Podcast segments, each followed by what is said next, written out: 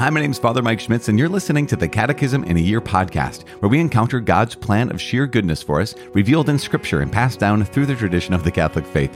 The Catechism in a Year is brought to you by Ascension. In 365 days, we'll read through the Catechism of the Catholic Church, discovering our identity in God's family as we journey together toward our heavenly home. This is day 335. We're reading paragraphs 2607 to 2615. As always, I'm using the Ascension edition of the Catechism, which includes the Foundations of Faith approach, but you can follow follow along with any recent version of the Catechism of the Catholic Church, you can also download your own Catechism in a Year reading plan by visiting ascensionpress.com slash CIY, and you can click follow or subscribe in your podcast app for daily updates, daily notifications. Speaking of today, today's, today's a great day to be grateful, and I am grateful. Thank you so much for all of you who have supported the production of this podcast by your prayers. Thank you for praying for me and praying for all the people who who work on this podcast. And thank you for praying for each other. And also thank you for all those who help us with your financial gifts. We literally could not do this without you. We could not get to day 335.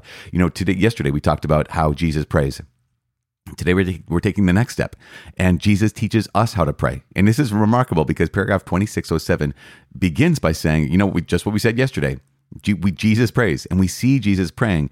The first line says, When Jesus prays, he's already teaching us how to pray, which is completely true. Just by watching Christ pray, by watching Jesus pray, the Son approach the Father. We have our map, right? That, that's our template for how we can approach the Father as well. And yet at the same time, there are some times when Jesus explicitly teaches us how to pray. And so we're going to look at those things today the aspects, the character of Christ's prayer, as well as what he encourages us and how he encourages us how to pray. Does that make sense? I think it makes sense. So let's do that. Let us pray as Jesus taught us, not in the sense of the Our Father, but in terms of just coming before our Father with great trust, with filial boldness, right? The boldness of sons and daughters of a good, good dad. And we, as we pray, Father in heaven, in the name of Jesus, your only begotten Son, we enter into your presence. By the power of your Holy Spirit, teach us to pray, help us to pray Help us to be the men and women that you have called and redeemed us to be. Help us to always approach you as our good Father who is just and loving and merciful and good.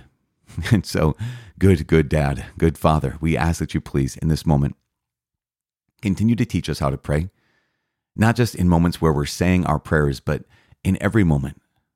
Help us to have that, that glance turned toward you a cry of recognition and of love, embracing both trial and joy in every moment of our lives. Help us to always pray as your Son, our Lord, taught us how to pray. In His name, we pray in the name of the Father and of the Son and of the Holy Spirit. Amen. It is day 335. We are reading paragraphs 2607 to 2615. Jesus teaches us how to pray. When Jesus prays, he is already teaching us how to pray. His prayer to his Father is the theological path, the path of faith, hope, and charity of our prayer to God. But the gospel also gives us Jesus' explicit teaching on prayer.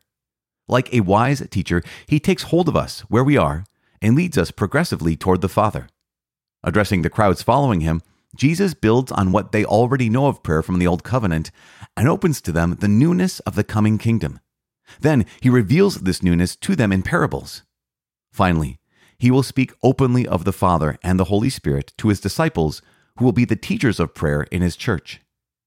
From the Sermon on the Mount onwards, Jesus insists on conversion of heart, reconciliation with one's brother before presenting an offering on the altar, love of enemies, and prayer for persecutors, prayer to the Father in secret, not heaping up empty phrases, prayerful forgiveness from the depths of the heart, purity of heart, and seeking the kingdom before all else.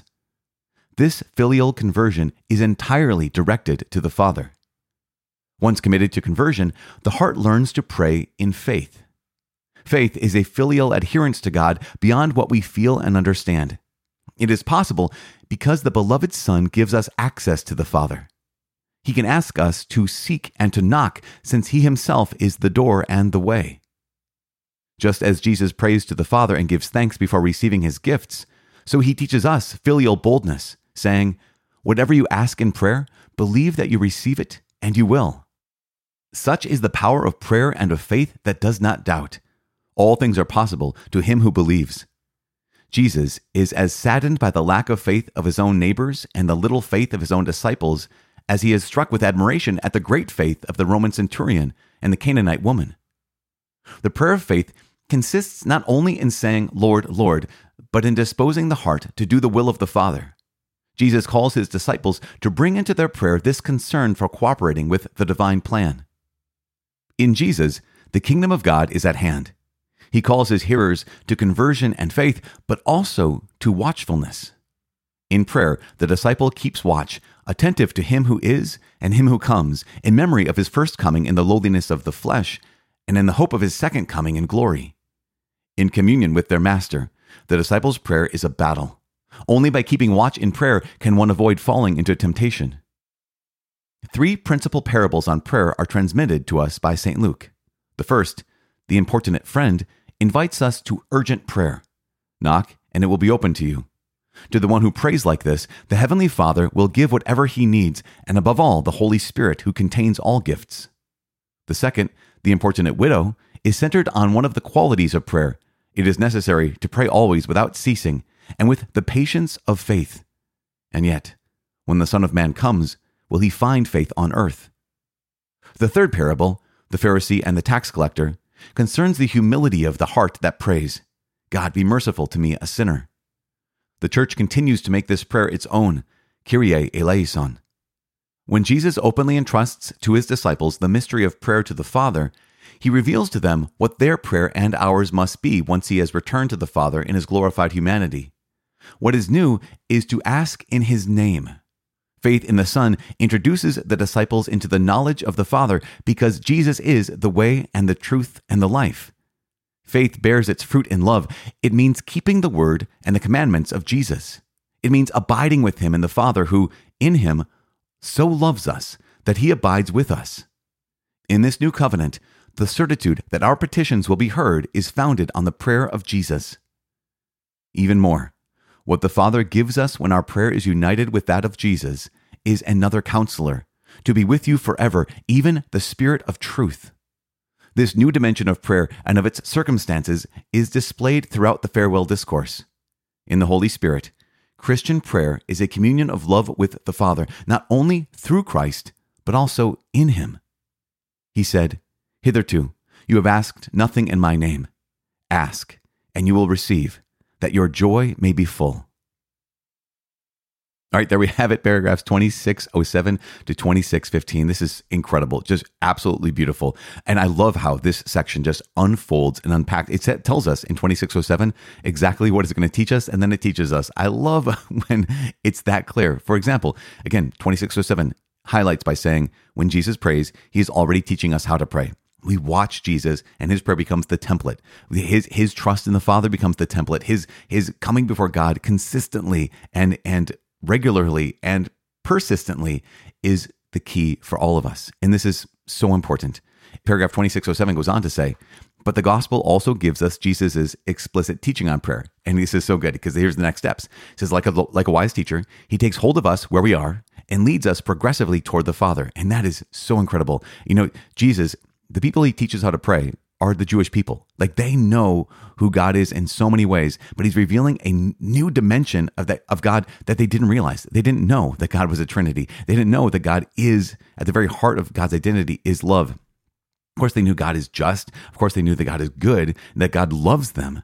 But Jesus unpacks and packs that even even more fully. Goes on to say, then Jesus reveals this newness to them in parables Finally, he'll speak openly of the Father and the Holy Spirit to his disciples, who will then be the teachers of the prayer in the church. And so, and so Jesus reveals these key aspects, these key elements of what Christian prayer is going to be.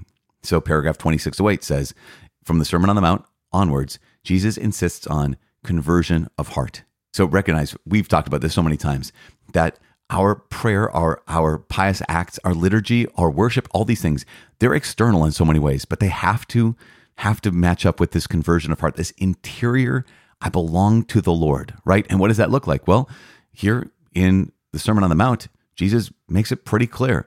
If we're going to have this conversion of heart, it's going to mean things like reconciliation with your brother before you present your offering on the altar. If you're going to have a conversion of heart, it, it means that you strive to love your enemies and pray for your persecutors. That, that you are going to pray to the Father in secret, not, not trying to heap up empty phrases it's going to mean, if we have this conversion of heart, it's going to mean prayerful forgiveness from the depths of your heart. It's going to mean striving after purity of heart and seeking the kingdom before everything else. So that that recognition of we're being converted into God's sons and daughters. This depth of conversion is so so important. That's uh, one of the first steps that Jesus insists on. That it's not just external, and it's not just oh, in my prayer time. That, that's when I that's when I come before the Lord. But the rest of my life, you know, I'll do whatever I want. This coherence of one's life, and this is going to be so important for us. We're going to hear this later on. But we pray as we live because we live as we pray. This is a key that we need to know. We live as we pray because we pray as we live. And so if, if my heart during the day, during the course of my life, is far from God, then how in the world, why in the world would I imagine that my heart would be close to God when I'm praying? No, we live as we pray because we pray as we live. So we need conversion of heart. Second, in paragraph 2609, it says, once committed to conversion, the heart learns to pray in faith. And we, of course, we know what faith is humble submission of the intellect and will before God. We talked about that many times. I love in this section, here's kind of a new, not a new definition of faith, but just another way to, to, to peel back what's the reality of faith. It says this faith is a filial adherence to God beyond what we feel and understand. I love that. Faith is a filial adherence to God beyond what we feel and understand. So, filial, remember, uh, as a son or daughter to God the Father, beyond what we feel and understand. I'm adhering to the Father as his child beyond what I feel, beyond what I understand. And so this is remarkable. So we have we're committed to conversion.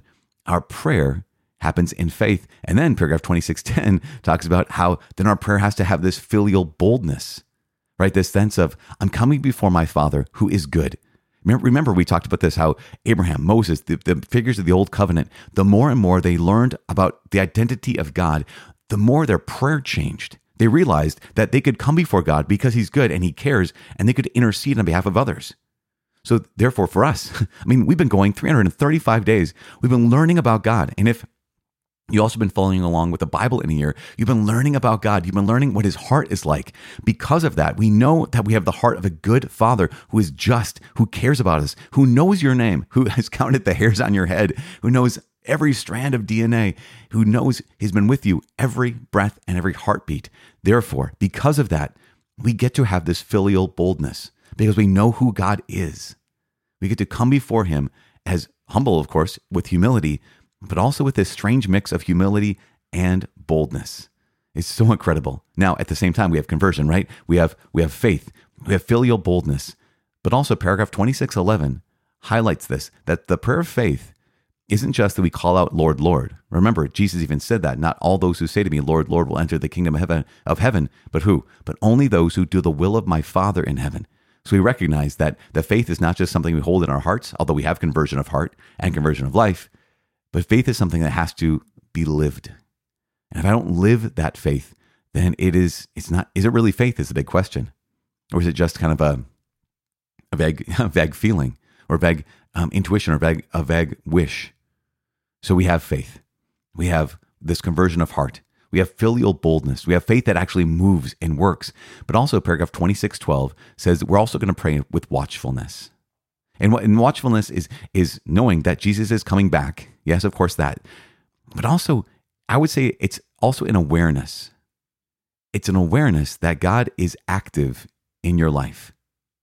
So, watchfulness, yes, we're waiting for the second coming of our Lord, that last coming, the final coming of our Lord that that's real, but also an awareness that he's that he's here right now, like with you as you're listening to these words.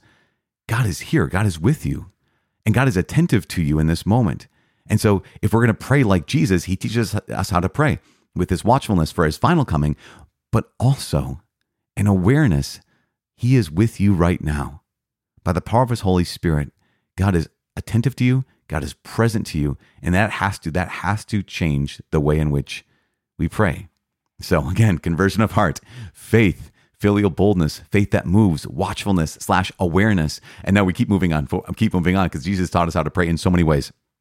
There are three parables that are given to us in the Gospel of St. Luke. There's the two of them are importunate, right? Uh, importunate, important. I will say importunate. Basically, the first is the importunate friend, right? The one who goes to his neighbor and says, "I have a I have a visitor. They're coming here, and please help me give, give them some food for them." Basically, and says, "No, I'm, we're already in bed. Everyone's in bed." He says, "But if he keeps knocking, if he keeps on knocking on the door, it will be opened. And so that's this encouragement. Just keep on knocking and the door will be opened. The next is the importunate widow, right? And that quality of prayer that is necessary to pray always without ceasing and with the patience of faith. And this is so important. Not only that we continue to persevere, but we persevere with patience. And then the third parable is the Pharisee and the tax collector. Remember that the Pharisee goes all the way up to the front in the temple and says, God, you know, here's all, I give you thanks for all the great things that I do. And the tax collectors in back, and he says, Lord, have mercy on me, a sinner. And that concerns the humility of heart. And so we even say that at every Mass. It says here in paragraph 26, 13, and highlights the fact that at the beginning of Mass, we say, Lord, have mercy, that Greek term, Kyrie eleison. And so all three of these, this this persevering prayer, this prayer that is made with patience, and also this prayer that's made in humility. We just say, Lord, I know you are God and you're good, and I am a sinner and I need your mercy. These are three aspects of our prayer always, which is remarkable. Last couple notes. Paragraph 26, 14 highlights the fact that Jesus Christ has given us, we get to pray in his name. And when we pray in his name and in the power of his Holy Spirit, we have access to the Father. We get to, as we, as we live, when we live like the Son, we get to abide like the Son in the Father, who in Christ so loves us that he abides with us. And just reflect on that for just one moment. We get to ask the Father in the name of Jesus for all things. Not only that, but as the Father's adopted sons and daughters, we get to take our place with the Son. When we pray, we ask in His name. We pray in the name of the Father, Son, and Holy Spirit. We also pray in the name of Jesus. And so when we keep the words and commandments of Jesus, we get to abide with Jesus in the Father, who in Jesus so loves us that he abides with us. And this is so incredible. I love the last line of 2614. In this new covenant, the certitude that our petitions will be heard is founded on the prayer of Jesus. That Jesus' prayers, he says, Father, I know you hear my prayer. You always hear my prayer. And we have certitude that our prayer will be heard. Now, our prayer is answered according to the Father's will. That's so important. And we're going to learn more about that. Our, answer, our prayer is answered in accord with the Father's will. But we know that our prayer is always heard, that your cries are always heard your laments, your complaints, um, my my struggles, every one of us, they're all always heard because what's revealed to us in the Son and through the rest of scriptures as well, what's revealed to us is that the Father loves us, that the Father loves you. And that's how we approach God. Yes, He is good. Yes, He is holy. Yes, He is. He's, there's no shade or shadow or spot or blemish. There's no there's no weakness in him, and yet he loves you and me in our weakness and in our shadow, in our shade. He loves us in the midst of our sin. And so we can approach him with confidence, that filial boldness, but also humility, knowing that God loves you as you are. He just loves you too much to let you stay that way. You ever heard that? Well, it's true. God loves you now. And so we pray always. We pray always. Please pray for each other. I'm praying for you. Please pray for me. My name is Father Mike. I cannot wait to see you tomorrow. God bless.